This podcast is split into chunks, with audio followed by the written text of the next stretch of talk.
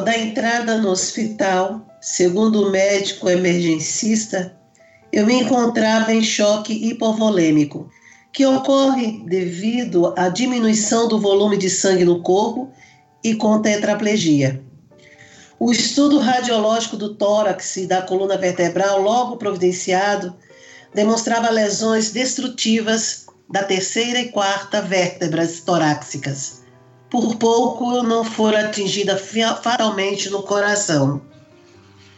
Conduziram-me à sala de cirurgia, onde, durante o ato cirúrgico, foi constatado pelo neurocirurgião Dr. Sérgio Porchain laceração na dura mater e destruição de um terço da medula à esquerda.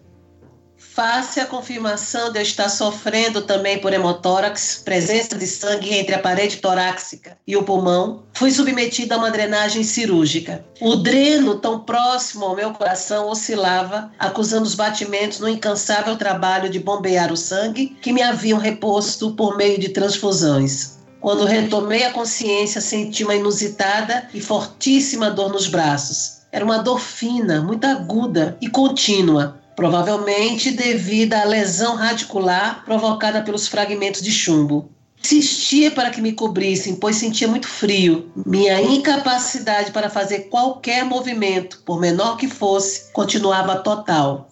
Impacientavam-me todos os cuidados a mim dedicados. A imobilidade aguçava meus sentimentos e me irritava, mesmo quando carinhosamente acomodavam minhas mãos, braços ou cabeça teimava impedir que desdobrassem minhas pernas, quando na realidade elas se encontravam estiradas sobre a cama inertes. Minhas irmãs pacientemente procuravam uma posição que me deixasse mais confortável, mais acomodada, enquanto a sensação de impotência passeava em mim, deixando-me atônita e em desconfortável inquietude. Recordo-me de ter ouvido as vozes de um colega de trabalho, médico, a da amiga Dona Angelita e a de minha irmã. Tudo me incomodava. A claridade, os gemidos de outro paciente que estava próximo a mim, um ruído, mas principalmente a dor e a minha impossibilidade de fazer qualquer movimento. Os meus pensamentos eram confusos, embaralhados, devido ao trauma e aos medicamentos. Ambientada às vozes e ao semi-despertar tão doloroso, Perguntei a dona Angelita se as crianças e o Marco estavam bem.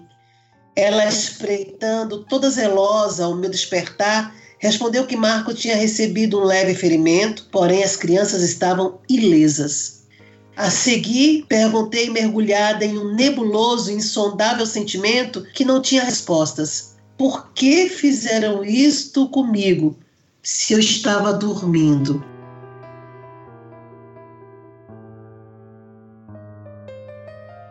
Retomando a Consciência, livro Sobrevivi e Posso Contar, Maria da Penha, Maia Fernandes.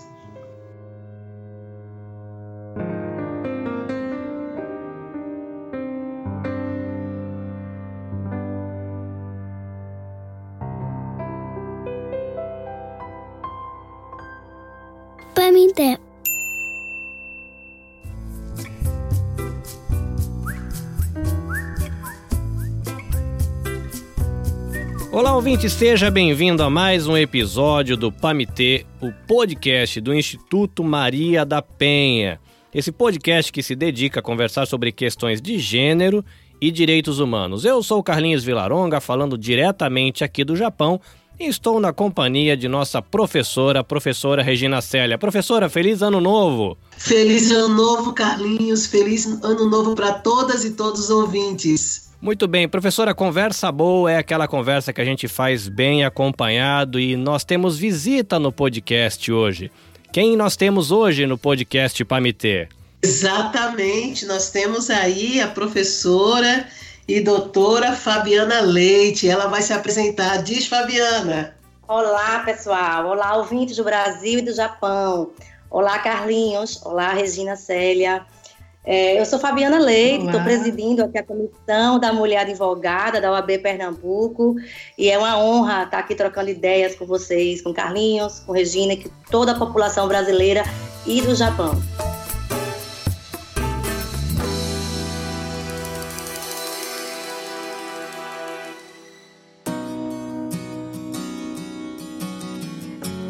Quando a gente inaugurou o Pamitê no primeiro episódio, a gente começou com uma leitura de um trecho que é do livro da senhora Maria da Penha.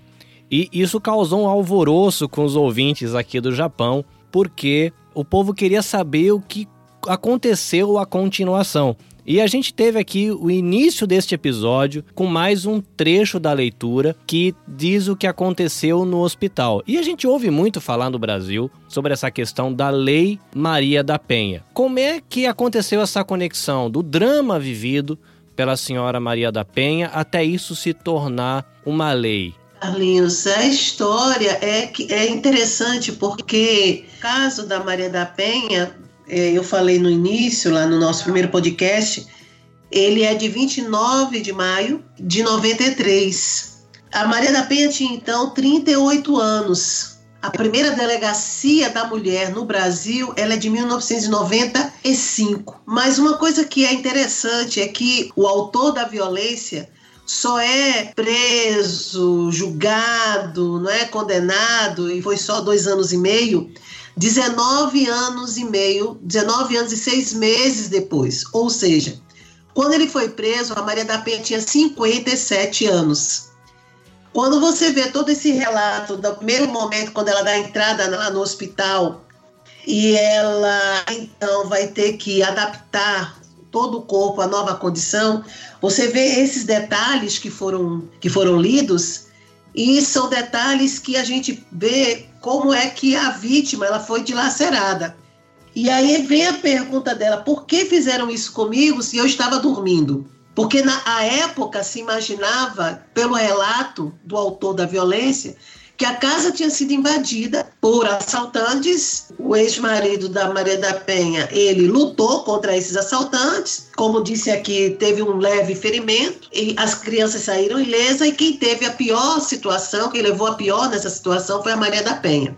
É, o caso, então, ele começa a ter um novo desdobramento quando acontece a segunda tentativa de assassinato a Maria da Penha que é quando ela já retornando para casa, ela então vai tomar um banho e ali ela leva um choque. Era, era o, o ex-marido que é, ajudava ela a tomar banho. O banheiro já estava todo adaptado para ela, então não havia outra pessoa que tomasse banho ali.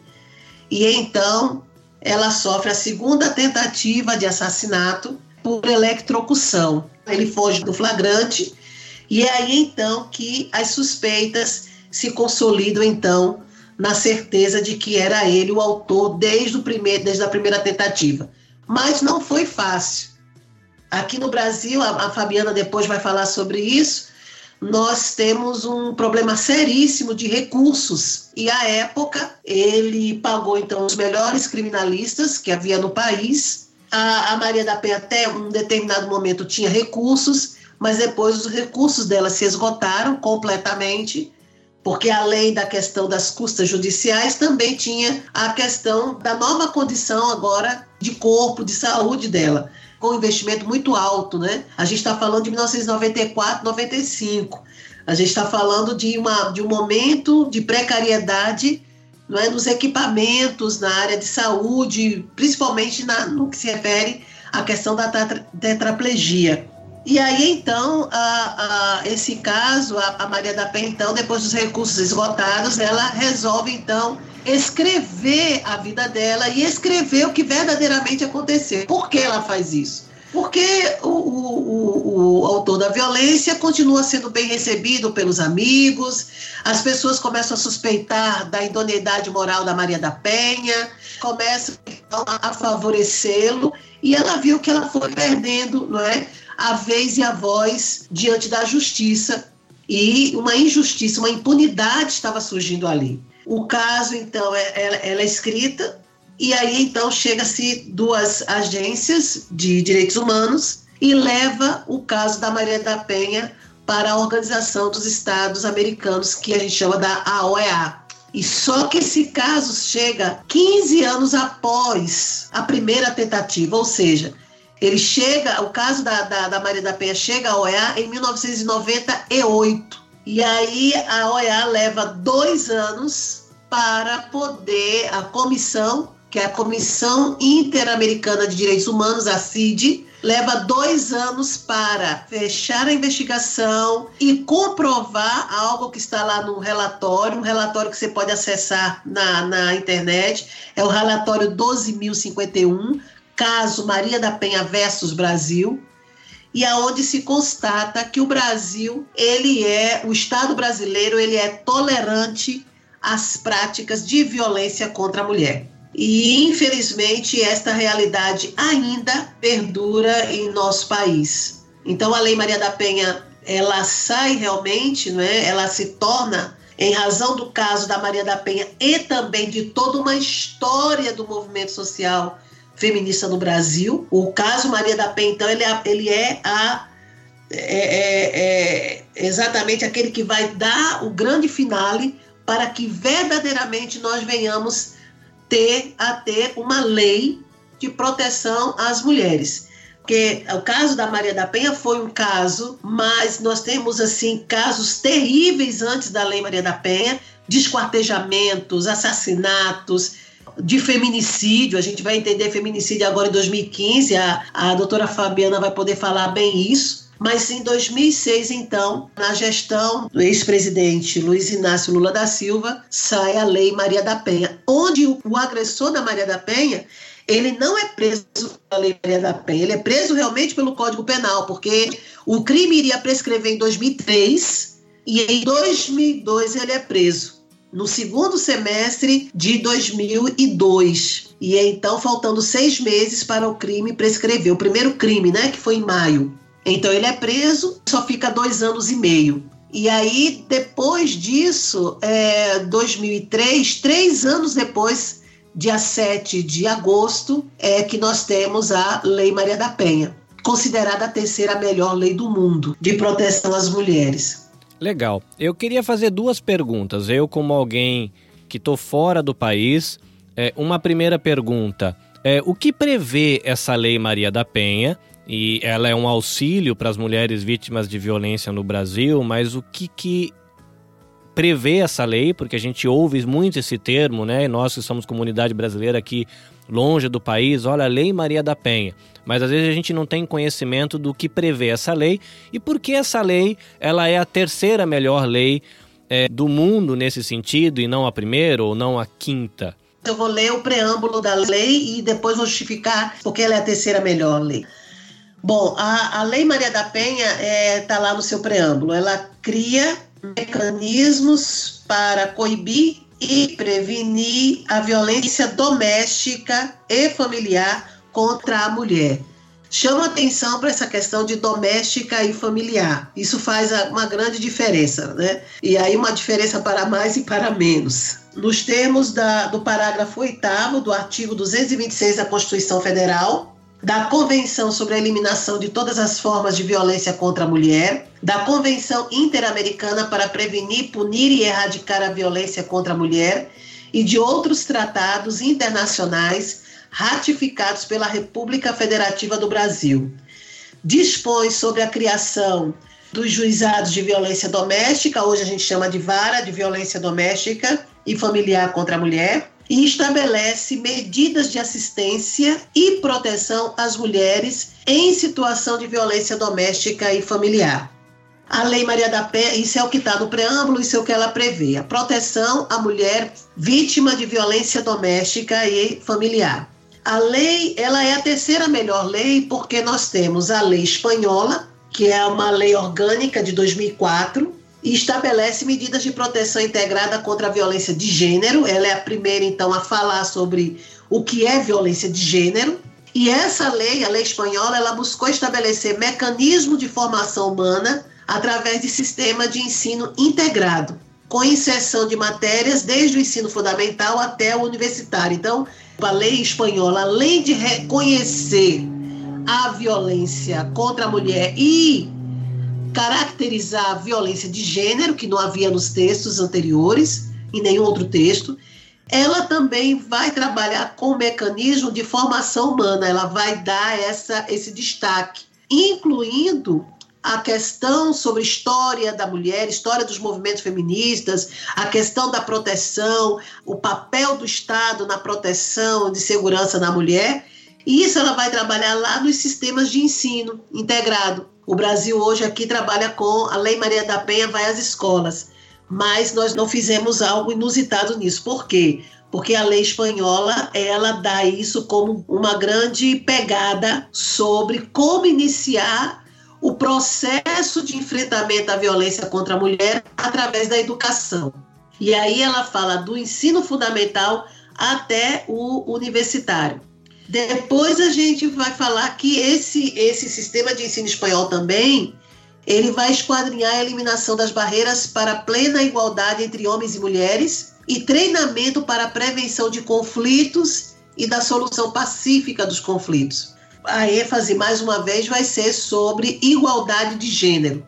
Já a segunda lei é a lei chilena, e ela é reconhecida como a melhor lei, a melhor legislação, porque ela estabelece mecanismos para prevenir, punir e erradicar a violência doméstica e dar proteção às vítimas. E aí, segundo a lei do Chile, o Estado deve adotar políticas de prevenção da violência doméstica, especialmente contra mulheres, adultos idosos, crianças e auxiliar e auxiliar das vítimas. Então, a lei do Chile, a segunda lei, que é a segunda melhor lei, ela traz como novidade essa questão de punir e erradicar a violência doméstica para dar proteção à vítima, no caso as mulheres, mas inclui aí adultos idosos e crianças. E a Lei Maria da Penha, ela ficou com que parte, né, desse melhor, né? Então ela ficou com a terceira parte. E aí ela vai estabelecer o mecanismo de enfrentamento à violência doméstica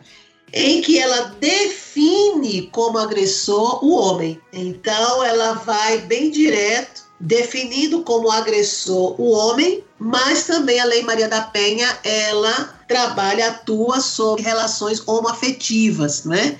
Então, em casos de relacionamento lésbico, também a Lei Maria da Penha, ela atua. Uma outra questão também é que a Lei Maria da Penha, ela é interessante, aí Fabiana vai poder falar melhor, inclusive até costurando melhor o que eu estou falando, porque aí ela vai trazer a letra da lei com mais propriedade. Ela vai também colocar os cinco tipos de violência contra a mulher. A Lei Maria da Penha, ela vai destrinchar, ela vai caracterizar, ela vai especificar, e esse vai ser um grande nó que tem sido para a gente até hoje, né? Porque ela caracteriza a violência psicológica, a violência moral, a violência física, a violência sexual e a violência financeira ou econômica. Quando você vai para a violência física, sexual e até mesmo a financeira, a gente vê algumas evidências. Mas quando a gente vai para a violência psicológica e moral, para nós ativistas, para a Comissão da Mulher Advogada da OAB,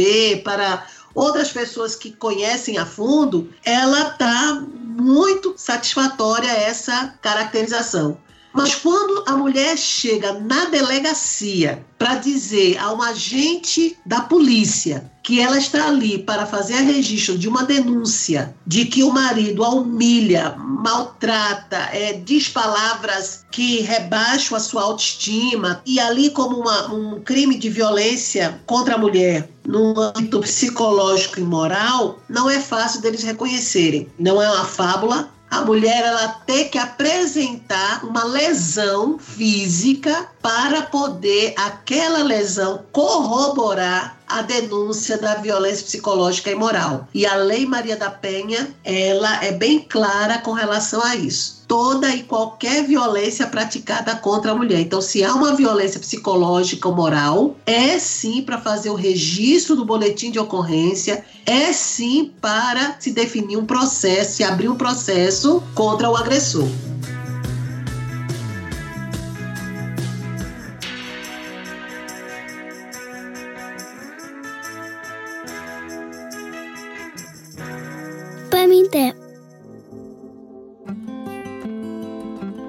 Professora Fabiana, no segundo episódio do Pamitê, a gente conversou um pouco sobre masculinidade tóxica. E como isso tem a ver com a cultura do Brasil, está misturado na cultura brasileira, impregnado. Então, isso se expressa nas nossas famílias, isso se expressa na nossa sala de aula, isso se expressa nos ambientes religiosos. Isso também encontra seu reflexo no ambiente jurídico. A professora Regina comentou um pouco dessa questão de como é que a mulher ela chega para fazer a sua denúncia e normalmente nesses postos policiais ou quando você tem esse contato com o mundo jurídico, a impressão que dá é de que é majoritariamente masculino. Existe uma expressão dessa masculinidade tóxica, desse machismo dentro desse ambiente jurídico e que possa causar alguma dificuldade ou atrapalhar o processo dessa mulher vítima de violência de fazer esse, essa solução para o seu problema caminhar? Então, Carlinhos, quando a gente fala normalmente de violência contra a mulher, eu penso que é necessário verificar a perspectiva cultural, né? a história do machismo, né? do sexismo, do patriarcado. E ela está arraigada em todos os espaços de poder, inclusive no espaço do poder judiciário, né? sem dúvida. E essa ideia, a história do machismo, e aí é, essa palavra soa para os homens, de uma forma geral, como uma raiva que as mulheres possam ter dos homens, é, eles não conseguem compreender que é como eles tratam as mulheres, a forma de como a mulher é tratada. E o machismo é, é forma clara de que o, o, a mulher é tratada como objeto do homem, né? Aquela mulher sem ideias próprias, sem vontades próprias. A estrutura né, o, é, do machismo está, inclusive, nas próprias leis. Por exemplo, você pode verificar é, do Código Civil de 1916 para cá, porque até então, no direito civil, as normas eram as ordenações filipinas, por exemplo, as normas portuguesas, mas quando o Brasil é, lança as leis que vão vigorar aqui no sistema do direito civil, era possível, por exemplo, a, os homens é, é, aplicar castigos corporais nas suas mulheres, né? nas suas mulheres e filhos.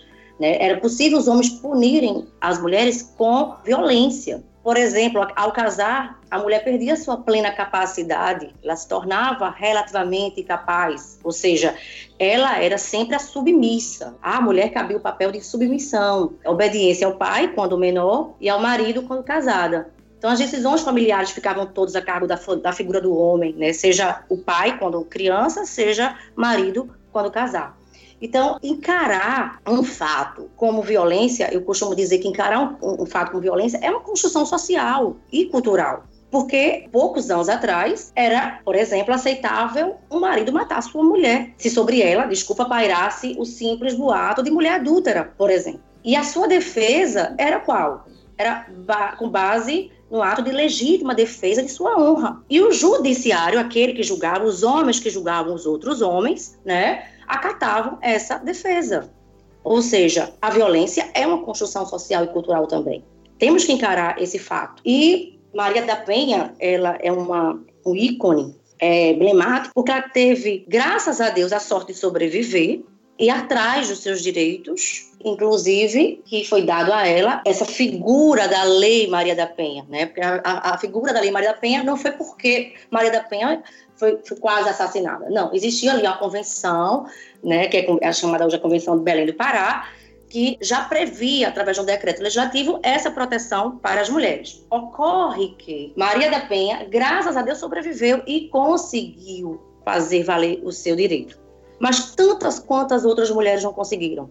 Eu disse a Regina, e eu faço questão hoje de relatar, de forma muito tranquila hoje, que eu tive uma tia assassinada, vai fazer 30 anos em fevereiro agora, é, 30 anos que foi assassinada pelo marido, com 21 facadas, aqui no interior do estado de Pernambuco.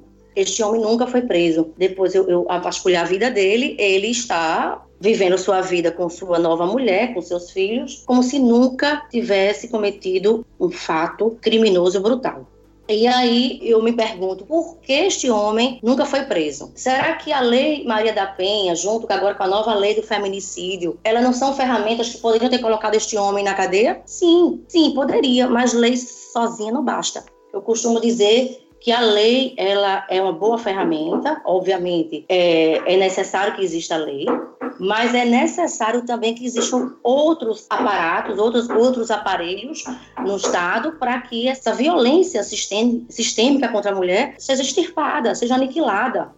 Então, lei nunca vai sozinha dar conta da violência contra a mulher. Este homem matou, está solto e o crime prescreveu. O crime prescreveu. Faz dois, três anos que o crime dele prescreveu. Ele não pode mais ser punido pelo Estado. Inclusive, pelo direito ao esquecimento, nós nem podemos mais falar sobre dar nomes aos bois, por exemplo. E eu conversando, inclusive, com, com Regina ontem, a gente falando sobre é, o feminicídio e essa emenda constitucional, né? Veja, o judiciário ele tem várias ferramentas, como leis muito boas, mas é, será mesmo que agravar as penas, é, tornar crimes que eram prescritíveis, tornar imprescritível, vai solucionar a problemática da violência contra a mulher? Será que vai deixar os homens de matar suas mulheres por conta que a lei foi agravada, porque a pena foi aumentada de 20 para 30 anos, por exemplo, porque passou um crime de prescritivo a ser imprescritível? Será que vai ser é, a solução? Eu penso hoje, Carlinhos, que não, que não é a solução. Então, o judiciário, ele é sim, arraigado pelo machismo. São homens né, que fizeram as leis, são homens que estão mais no, no, sistema do poder. Nós, mulheres, não temos essa representatividade nem na política, nem no judiciário, enfim, nos espaços de poder né, somos muito menos. E vai estar se perpetuando esse sistema machista, e aí, obviamente, menos punição, menos prisões, pessoas que nunca foram presas, enfim, eu penso que a lei sozinha não, vai, não basta. A senhora citou é, esse caso que a senhora teve contato de um, um, assassinato que aconteceu há 30 anos atrás. Mas de 30 anos atrás para a data atual, nós tivemos é, a internet que chega levando notícia e informação para todo mundo. A gente teve a chegada da Lei Maria da Penha, como fruto do drama que ela viveu, de todo esse, esse processo que a professora Regina introduziu a gente. A gente tem a temática da questão do racismo, nós temos a temática da questão do preconceito tão latente na mídia, nas revistas, nos fóruns, nos podcasts. E a gente tem a questão da temática da família trazida muito à tona também na, na mídia mesmo por causa dessas novas configurações de família que os relacionamentos homoafetivos propõem. Mas se a gente tem tudo isso, tem informação, tem acesso a canais onde se conversa sobre isso, essas temáticas tão presentes na mídia, o próprio Instituto Maria da Penha dando entrevista, indo em jornal, alguém conversa em rádio, eu fico me perguntando por que, que ainda se mata tantas mulheres no Brasil? Porque talvez fosse possível entender por que se matava tanto antes, mas na configuração atual atual, com tanto acesso, com tanta informação, por que se mata tantas mulheres no Brasil ainda hoje? Então, Carlinhos, é essa questão do nosso sistema machista. Eu sei que ficar batendo nessa mesma tecla do machismo, sexismo, patriarcado, é, pode se tornar é cansativo, mas é a ideia que o homem tem ainda hoje de que a mulher é propriedade sua. 30 anos atrás, quando uma minha tia, né, foi assassinada, disse: Não, não quero mais viver com você nesse ciclo de violência porque você me bate, e ela disse: Não, ele disse: Não aceito, não aceito o divórcio. E matou. E ainda hoje persiste esse pensamento. Então a gente precisa verificar que não é caso pontual, não é um caso isolado. Nós somos o quinto maior país do mundo que mais mata mulheres, apesar de termos a terceira melhor lei do mundo, segundo a ONU, já aí ratificado por própria Regina, que já falou. Então, a, não é lei, né? Nós temos a terceira maior lei do mundo, é, temos, é, inclusive, a terceira maior população carcerária do mundo. Então, se nós prendemos tanto, se nós temos uma lei tão boa, por que ainda estamos nesse ranking do quinto país que mais mata mulheres, perdendo tão somente para El Salvador, Colômbia, Rússia? Então, a, a corrupção não é isolado, não é uma questão pontual. É preciso verificar esse, esse exemplo de construção do lugar desigual de homens e mulheres na sociedade. Obviamente, com a leitura que nós temos do Brasil colônia, né? que inclusive dava aos maridos o direito de assassinar suas mulheres. Então, é essa relação histórica que nós temos né, de colonização, de escravidão, né, de machismo, que leva hoje o homem ainda a crer que a mulher não pode dar não e acabar um casamento. Então, 30 anos atrás ela foi assassinada e ontem Hoje as mulheres são assassinadas porque dizem não aos seus maridos, porque não querem mais continuar com eles. Ou seja, não é a violência que cria a cultura, é a cultura que define o que é violência. Hoje nós entendemos que isso é violência e queremos dar um basta. Não queremos mais sermos mortas, não aceitamos mais é, sermos mortas, violentadas. É, o que vai aceitar a violência em maior ou menor grau, a depender do ponto em que nós estejamos enquanto sociedade humana do ponto de compreensão do que seja prática violenta ou não. Hoje, nós não aceitamos mais. Esse papel que o Instituto Maria da Penha vem fazendo, o que a OAB vem fazendo, o que os outros institutos vêm fazendo, é propagar conhecimento. Conhecimento liberta. Essa violência é, sistêmica contra as mulheres elas são manifestações extremas de diversas desigualdades historicamente construídas, né, que vigoram com pequenas variações, seja no campo é, político, social, econômico, a gente precisa romper, a gente precisa dar um baixo. Agora, precisamos entender e compreender o que é a violência. Como bem Regina Célia é, falou agora há pouco, nós temos cinco tipos de violências é, inseridas na Lei Maria da Penha, mas poucas mulheres ainda compreendem o que é a violência psicológica o que é a violência moral. Porque a violência física é mais de fácil compreensão. Ela é visível e ela dói na pele. Mas e a violência psicológica, que é aquela que dói na alma? Que é aquela que são mulheres que podem desencadear até o suicídio. Quem sofre violência psicológica, ela sofre muito, mas às vezes não se compreende como vítima da violência psicológica, porque acha que é natural o homem maltratá-la, acha natural, é porque foi criada assim que o homem pode xingá-la, pode chamá-la de gorda, de feia. E ela precisa compreender que isso não é uma relação saudável, isso é uma relação tóxica. É o que a gente falou de masculinidade tóxica. Esse homem ele sabe do sistema de poder que ele tem e quer maltratar. E faz isso, não é sem culpa, não, ele faz com sabendo que está maltratando, porque ele quer maltratar. É, já existe um, uma pesquisa, e agora é, não, eu não lembro o nome do pesquisador, mas da USP, as mulheres que foram mortas, mais de 70% foram vítimas de pelo menos sete vezes de outros tipos de violência que não a física. Sofreram violência psicológica, ou sofreram violência moral, ou sofreram violência patrimonial, ou a sexual. Veja, a, a sexual, por exemplo, também é outra difícil é, compreensão por parte das mulheres. Elas entendem, muitas delas, que é, que satisfazer sexualmente os seus maridos. E é, dizer não pode ser uma afronta para o marido e ela tem que se submeter aos, aos desejos sexuais, ainda que ela não queira. Ela não entende que isso é uma violência sexual. Então, essa construção de comportamentos legitimados socialmente para homens e mulheres cria e perpetua espaço para que as violências aconteçam. Sempre né, que uma pessoa não se encaixa nos padrões esperados. Ou seja, a mulher, quando diz não para o homem porque ele quer fazer sexo, ele diz não, você vai fazer todo jeito que eu quero. Isso é violência. E ela não se compreende, infelizmente, muitas delas, né, não se compreende vítima da violência é, doméstica. Diferenças, assim, são transformadas em desigualdades. Eu digo, não é pluralidade, isso é desigualdade. Precisamos romper com esses ciclos de violência. Precisamos ensinar, propagar, alardear o que é a violência física, patrimonial, psicológica e moral. E elas compreendendo isso, elas podem romper. Eu digo que também não é só isso. Não é só elas entenderem o que é violência para poder romper. Porque eu conheço várias mulheres que são PhD, que são doutoras, que são expertise em suas áreas profissionais e que sofrem violências. Não é somente conhecer esses vários ciclos de violência, mas pode salvar. Ela pode se ver naquela situação criando forças, obviamente, ela tem que ter aparato de outras instituições, de ações afirmativas, de uma, uma Instituto Maria da Penha, por exemplo, né? Ela tem que criar força para ela mesma, né? Tem que ter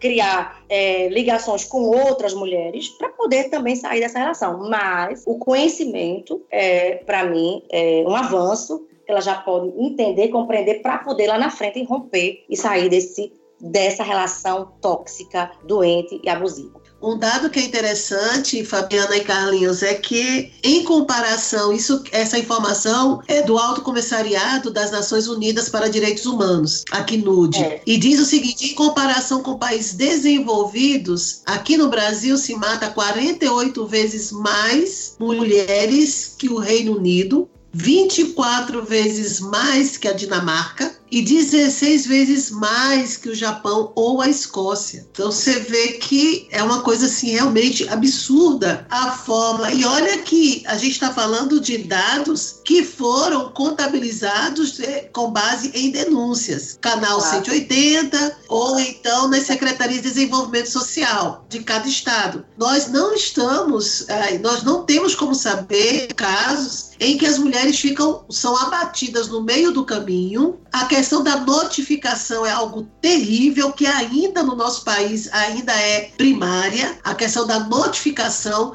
porque como aquela mulher morreu, por que aquela mulher morreu, como ela morreu. Daí a dificuldade de alguns entenderem o, a história do feminicídio e são dados que ainda nós não temos. E a outra questão que eu considero mais grave é a história da falta de uma política pública mais efetiva, diuturna, na áreas, nas áreas de, do interior do país. É importante é, ressaltar que na América Latina, né, os países são mais empobrecidos, né, completamente saqueados, né, são países que sofrem políticas de exploração por outros, por outros países e são marcados por uma desigualdade de gênero muito forte. Então não dá para desvincular o feminicídio né, desse contexto latino-americano de sofrimento, de desigualdade, de empobrecimento e de lacuna de políticas públicas.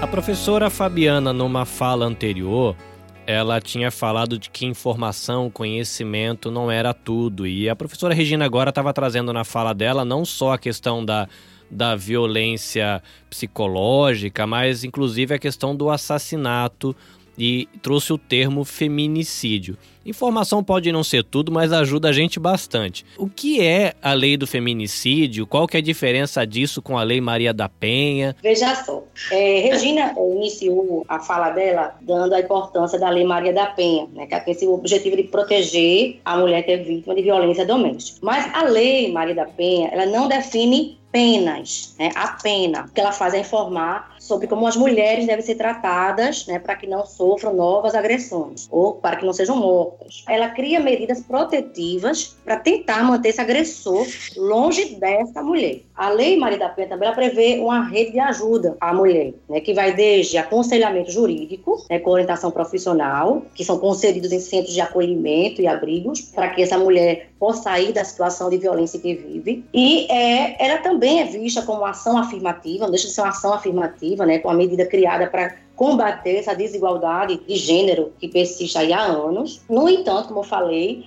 a lei não prevê penas. Já a lei do feminicídio, ela trata aí diretamente de mulheres assassinadas por esse motivo, de ser mulher. Inclusive, agora em novembro de 2019, um professor, ele num artigo publicado aqui no, jornal de Pernambuco, ele disse que não existe morte de mulheres por ser mulher. Ele, ele disse, ele entende que não se mata mulher com ódio de mulher. E eu não consegui é, engolir essa colocação porque se um homem mata a mulher, não é porque ama. Então ele disse que nunca viu o crime de feminicídio. Ele, ele disse que não entende porque se mata a mulher, porque se mata, né? Porque ela é mulher. Óbvio que isso aí é uma colocação, a meu ver, equivocada, porque o feminicídio ele, ele, ele veio para dar visibilidade a essas mortes, né, que é uma média de 15 mortes por dia aqui no Brasil, justamente por ela ser mulher. Então, essa, a lei de feminicídio que está prevista no Código Penal desde 2015, ela define uma pena maior para esses casos né, de homicídio contra a mulher por ela ser mulher. O homicídio simples, né, que tem uma pena de 6 a 20 anos, o feminicídio é tratado como um homicídio qualificado e a punição é de 12 a 30 anos de prisão. A lei, obviamente, Maria da Penha, pode ser usada para provar um feminicídio, inclusive para aumentar a pena do acusado, tá? Agora, são leis é, distintas, mas que tem, obviamente, sua conexão. O ponto principal aí é a proteção para as mulheres. Né? É uma lei de proteção para as mulheres. E o feminicídio ela veio para dar visibilidade a crimes que antigamente, antes de 2015, era tratado como um crime comum e muitas vezes como crime passional, ou seja, mata porque se ama, mata porque estava apaixonado. Isso não existe. Não existe é, alguém que ama e mata. O feminicídio, a lei específica para mortes de mulheres, né, contra as mulheres, e a lei Maria da Penha, ela vem trazendo aí as hipóteses, as cinco hipóteses de violência doméstica. Dessas violências, dessas violências contra a mulher, previstas na lei Maria da Penha, nós temos cinco que é a violência física, aquela quando o homem empurra, quando o homem chuta, quando o homem amarra, violenta, bate. Tem a violência psicológica, que é uma, uma, é uma violência que mata também, porque deixa essa mulher arrasada, né, por dentro. Ela pode desencadear, inclusive, obesidade mórbida, depressão, que é aquela violência onde o homem humilha, ele isola, ele insulta, ele, ele, ele machuca a alma da mulher e é muito comum a violência psicológica. A violência sexual é aquela violência onde ele vai exigir práticas sexuais que a mulher não quer, não aceita, ou quando ele nega usar preservativos, por exemplo, ou nega o direito a métodos contraceptivos. Isso é a violência sexual. A violência a patrimonial é aquela violência onde ele controla o dinheiro da, da mulher, da esposa, da companheira, né? Ele não dá permissão para ela comprar algo que ela deseja com o dinheiro dela, é, destrói os objetos dela, não deixa ela trabalhar. Isso é também uma violência patrimonial. É, minha tia, 30 anos atrás, sofreu e não sabia ele não deixava trabalhar, não sabia, inclusive não existia lei, mas é uma violência patrimonial, oculta bens, oculta propriedades, isso é a violência patrimonial. E a moral é aquela violência onde há a calúnia, injúria, difamação. Então, o homem, às vezes, também nem se percebe com seu ato é, machista, ele não se percebe o agressor, às vezes ele não tem a noção ou conhecimento do que isso é uma violência e vai perpetuando essas práticas. Então, eu digo que o conhecimento, Carlinhos, é muito importante o conhecimento. Eu digo conhecimento liberta. Agora, é necessário o conhecimento e juntando com outros pontos. Por exemplo, é necessário que essa mulher se empodere. Ela tem que estar empoderada. E eu não digo só empoderamento, empoderamento financeiro, não. Porque ela pode ser dependente financeiramente do, do homem, mas ter o autoempoderamento, o amor próprio e sair daquela relação. Então, é necessário, sim, conhecimento, é necessário propagar as leis, falar sobre mas também é necessário empoderar essa mulher. Né? É, é, o empoderamento feminino é imprescindível para o rompimento desses ciclos de violência. Sobre a questão do feminicídio, é interessante que a gente possa falar o seguinte: a Fabiana falou de um artigo que foi produzido por um professor e ele não reconhecia o feminicídio como um crime, e aí a, a, o questionamento da Fabiana é que então se mata? Não se mata por amor. Mas é interessante que essa era a lógica até a metade do século XX, muito mais do que isso começou a mudar e infelizmente não de todo, agora, finalzinho do século XX, de que a motivação dos crimes, que se chamava de crime passional, e crime em defesa da honra, o que se dizia era que era motivado por amor, por amor, uma forte paixão, e isso foi que induziu o réu a eliminar a vítima, não é a matar a mulher, era isso que induzia. O amor, o ciúme, a paixão, com certeza era isso que abrandava a pena e muitos saíam como se nada tivesse acontecido. Era como uma advertência pública que aconteceu lá diante do juiz, mas que não gerava a prisão. A partir de 2015, aí você vê, Carlinhos, como as leis aqui de, de coisas assim terríveis na nossa cultura brasileira, como elas são recentes, né? Apenas há quatro anos que o Código Penal brasileiro foi alterado com a questão da lei do feminicídio, que é 13104. E aí ele vai reconhecer aquilo que a legislação espanhola reconheceu como violência de gênero. Então, vai reconhecer o assassinato de uma mulher em função do gênero, ou seja, pela condição dela ser mulher, pela sua vulnerabilidade física, pela sua vulnerabilidade cultural. E o que é vulnerabilidade cultural? A cultura não reconhece a mulher como um ser humano de valor, digno, um ser humano íntegro. Ela realmente é vista como, como era lido antes. A Fabiana pode me ajudar. Era um crime cometido com menor potencial ofensivo.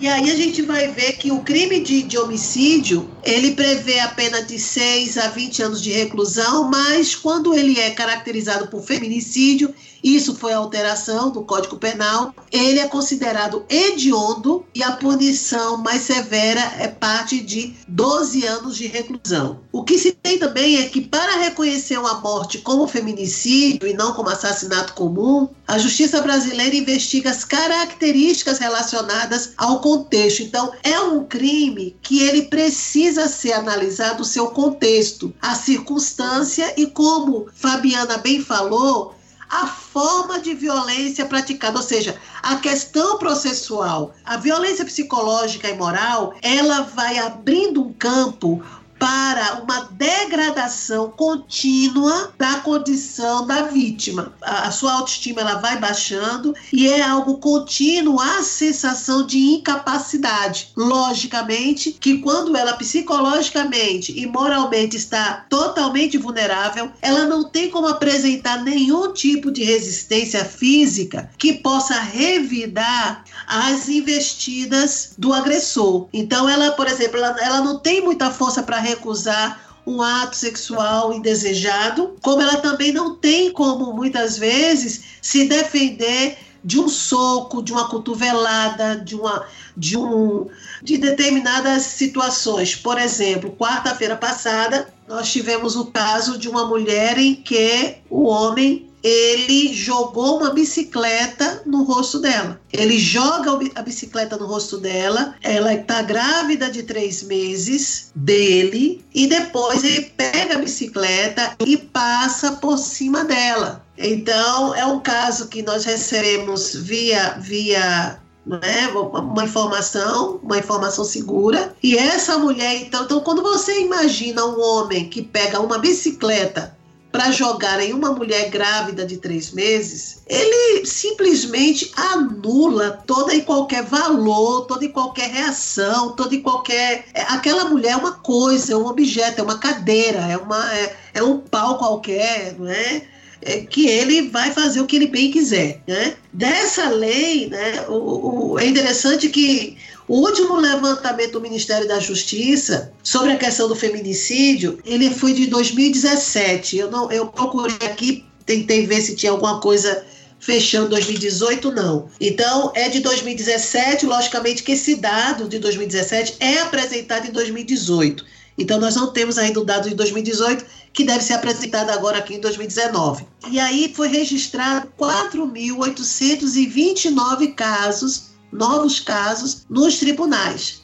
Então, quase o dobro do ano de 2016. E ainda estava tramitando no judiciário 10 mil processos de feminicídio que aguardam julgamento. Então você observa que, e isso, mais uma vez eu retomo a ideia de que foram aquilo que foi feito denúncia, daquilo que foi notificado daquilo que chegou ao sistema judiciário, né? Que chegou, chegou aos tribunais. E a outra questão, que é o que mais nos impacta, é que o crime de feminicídio, ele geralmente é cometido por pessoas de íntima relação. Não é um homem que simplesmente botou na cabeça eu não gosto de mulher e pega qualquer mulher na rua e mata. Não, é por maridos, é por namorados, ex-maridos, ex-namorados. Então são eles, são esses agressores que sentem que vai justificar a sua dor, né, o seu ódio,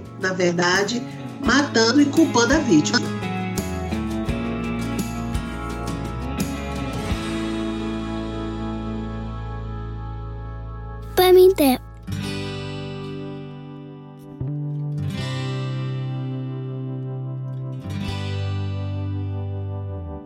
Professoras, considerando todo esse cenário que a gente vem conversando aqui no episódio, 13 anos de Lei Maria da Penha, o que as senhoras veem como os principais avanços que a gente já conseguiu com a Lei Maria da Penha e quais são aí os desafios que ainda permanecem que a gente precisa trabalhar?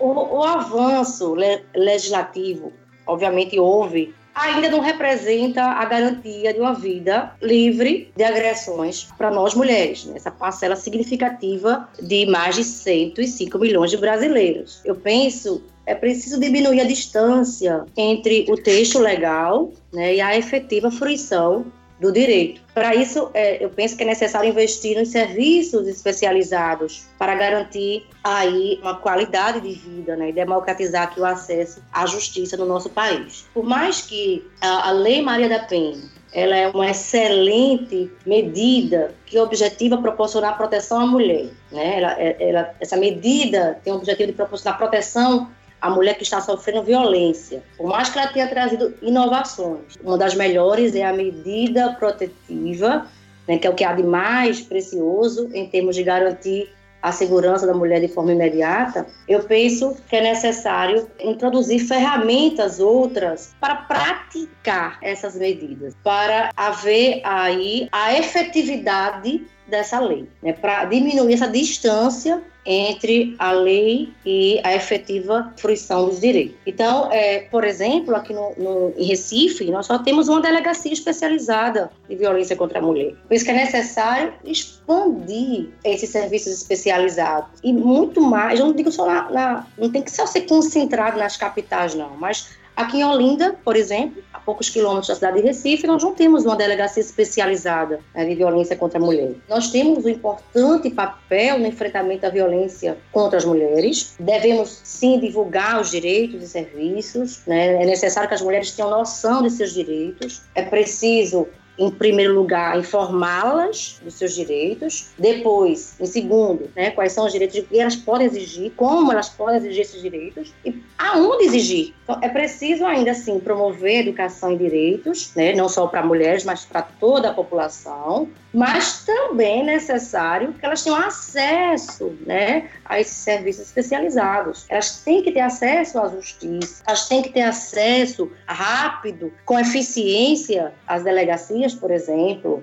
É importante dizer, essa Lei Maria da Penha, tem, eu não lembro qual foi o Instituto, eu acho que foi o Instituto Patrícia Galvão, eu acredito que eu leio muito o Instituto Patrícia Galvão, é, existe uma pesquisa, a população brasileira declara conhecer a Lei Maria da Penha em torno de 92% da população conhece a Lei Maria da Penha, embora não conheça os detalhes, né, do seu conteúdo. É preciso divulgar, sim, a Lei da Maria da Penha, mas é preciso que nós tenhamos instrumentos para garantir a segurança e os direitos dessas mulheres, como a assistência jurídica, psicossocial, como hospitais especializados, como os institutos que elas possam se socorrer, enfim, é, cobrar qualidade, cobrar capilaridade desse serviço de atendimento, é necessário que essa mulher ela se empodere para quebrar o silêncio sobre sua situação de violência. Eu sei que é uma difícil, é, muitas vezes, muitas vezes é uma decisão muito grave, é uma decisão muito difícil. Por isso, os serviços de atendimento precisam estar bem equipados, com capacidade de acolhimento, de prevenção e proteção às mulheres. É ter uma porta aberta, né? É ter uma porta aberta para receber essa mulher. É fundamental impedir que ela volte para aquele ambiente violento é, é fundamental impedir que essa mulher continue na violência. Aqui no estado de Pernambuco, nós temos quatro casas-abrigos para os casos mais é, hard, mais extremos da violência aqui no estado de Pernambuco. Casa-abrigos são quatro, mas temos outros aparatos para essas mulheres. Mas será que é suficiente? Será que essas mulheres elas têm a devida orientação? Elas são realmente escutadas como deveriam ser escutadas? Será que quem atende ela ali na pelo Estado? Será que não tem a, a ideia de que ela é que é a culpada? Volte para casa, se ela não está sofrendo. Porque eu tenho vários casos que vão ao meu escritório, eu sou advogada também, que diz, olha, doutor, eu fui, mas isso aqui não é violência, não.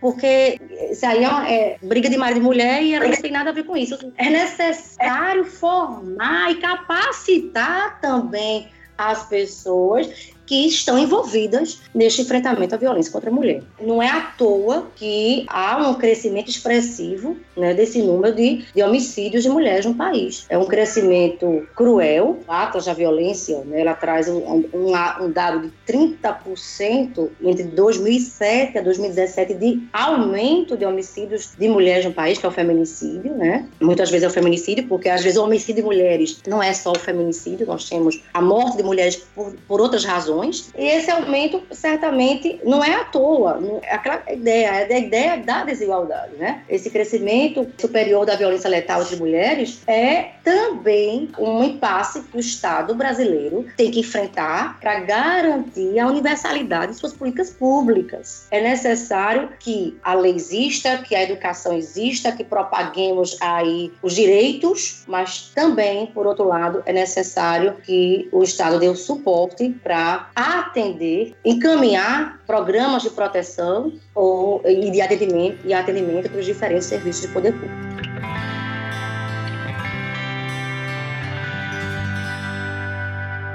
Pamité.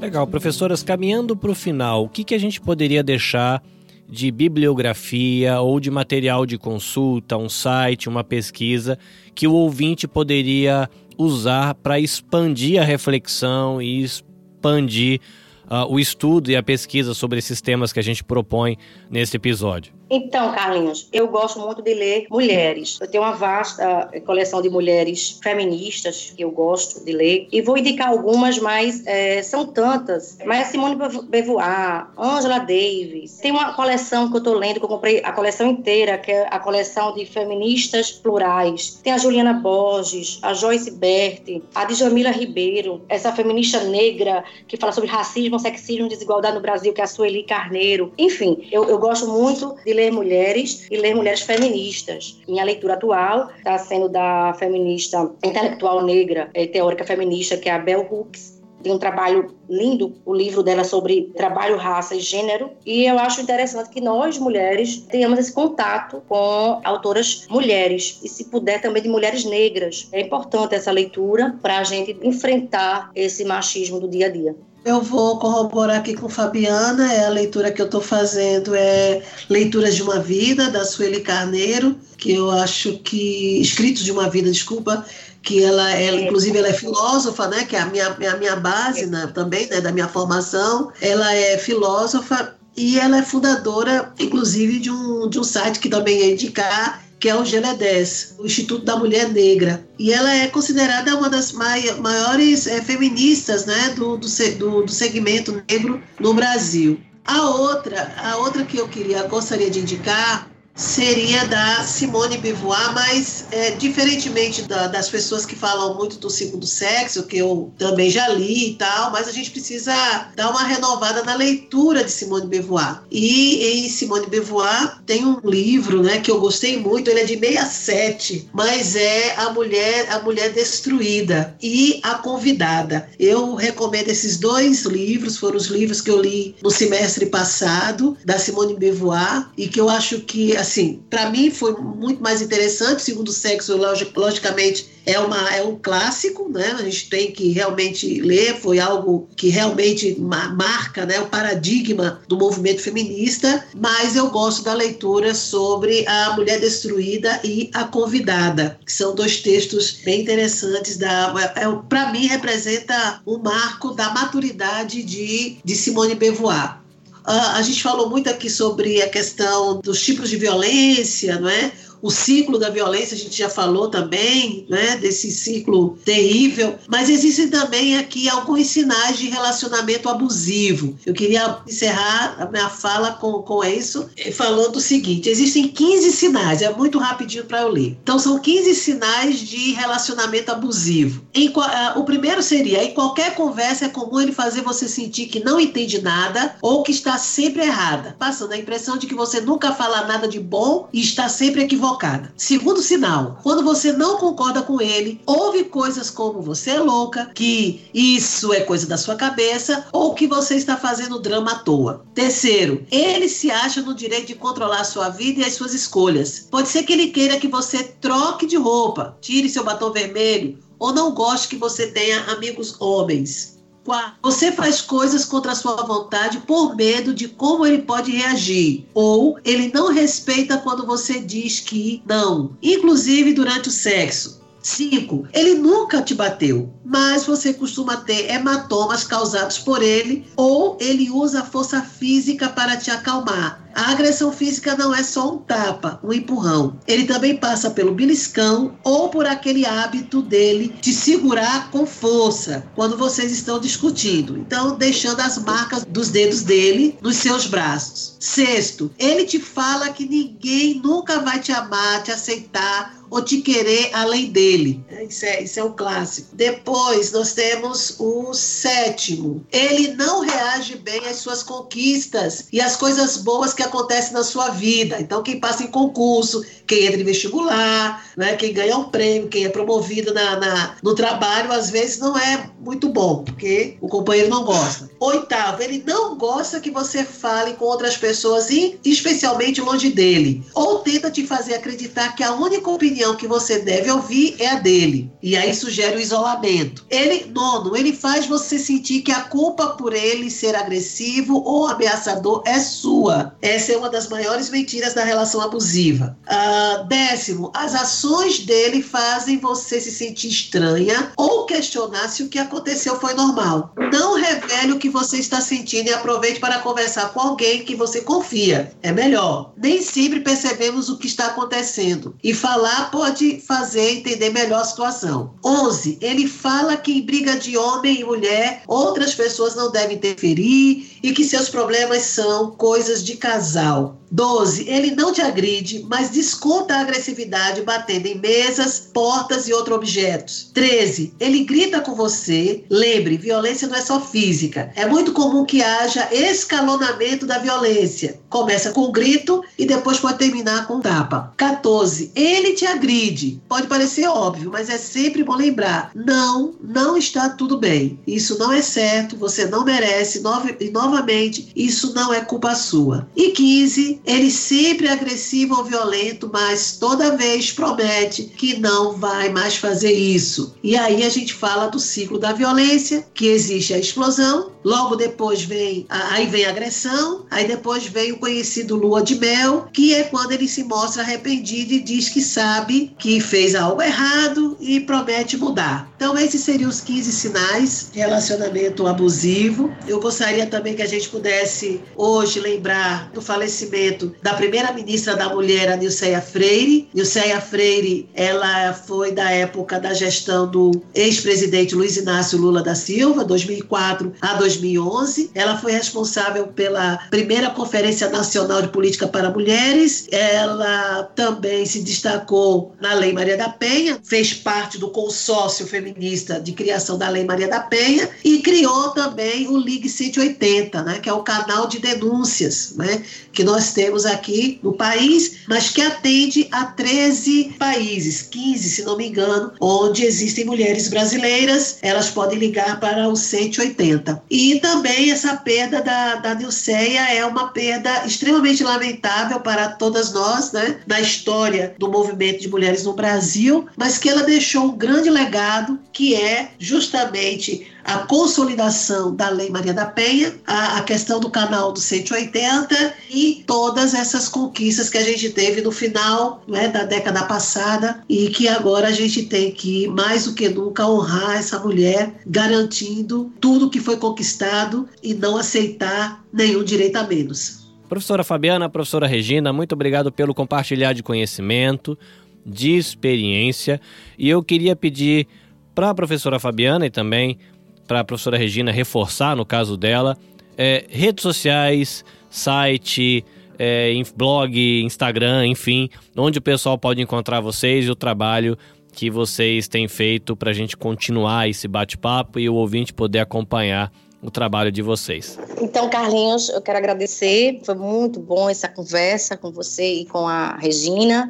É, eu, tô na, eu estou na, na, no Instagram, professora Fabiana Leite, no Facebook Fabiana Leite, e quero terminar dizendo que é preciso aí identificar e desnaturalizar né, essas práticas reiteradas de violências de homens contra mulheres. Então, vamos desmistificar, vamos compreender os mecanismos da persistente desigualdade e é, seguir né, lutando para o fim dessa violência contra a mulher. Obrigada, Regina. Vamos continuar dando todo esse apoio ao Instituto, levando o conhecimento às escolas, à comunidade sobre ah, os direitos das mulheres. Ok, ok, Fabiana. Olha, é uma honra muito grande ter você aqui com o nosso PAMITê com Carlinhos, que, que tem sido esse nosso âncora, essa pessoa que tem maravilhosa, que tem nos conduzido tão bem nesse bate-papo. Eu estou no, Instagram, regina.barbosa, e no Facebook, Regina Barbosa. No Instituto é o www.institutomariadapenha.org.br e também nós temos o nosso, o nosso Instagram, que é do nosso programa Defensoras e Defensores dos Direitos da Cidadania. Então, quando você vai procurar lá pra, é, pela gente,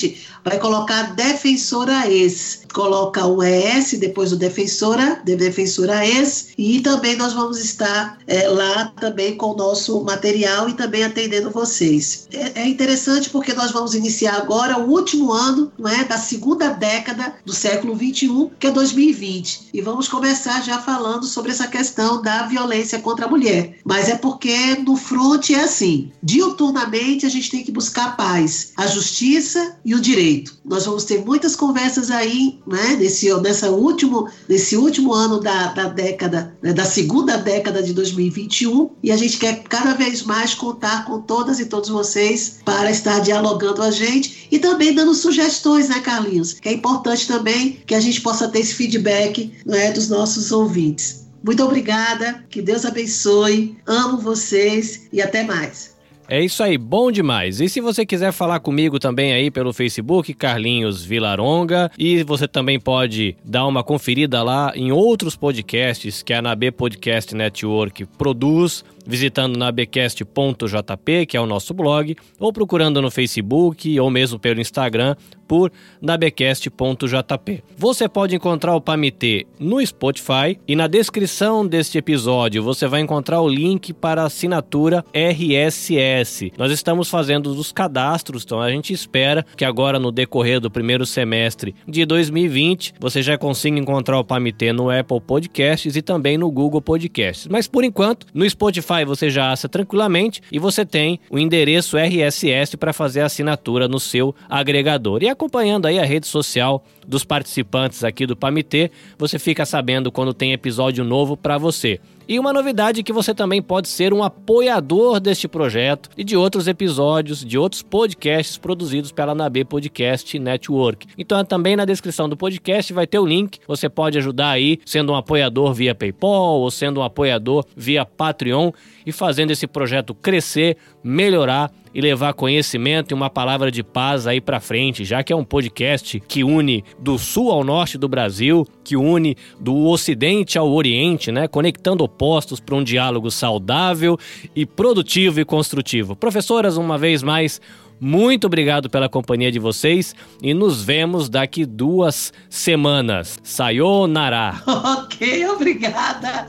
Sayonara. Tchau, tchau obrigada.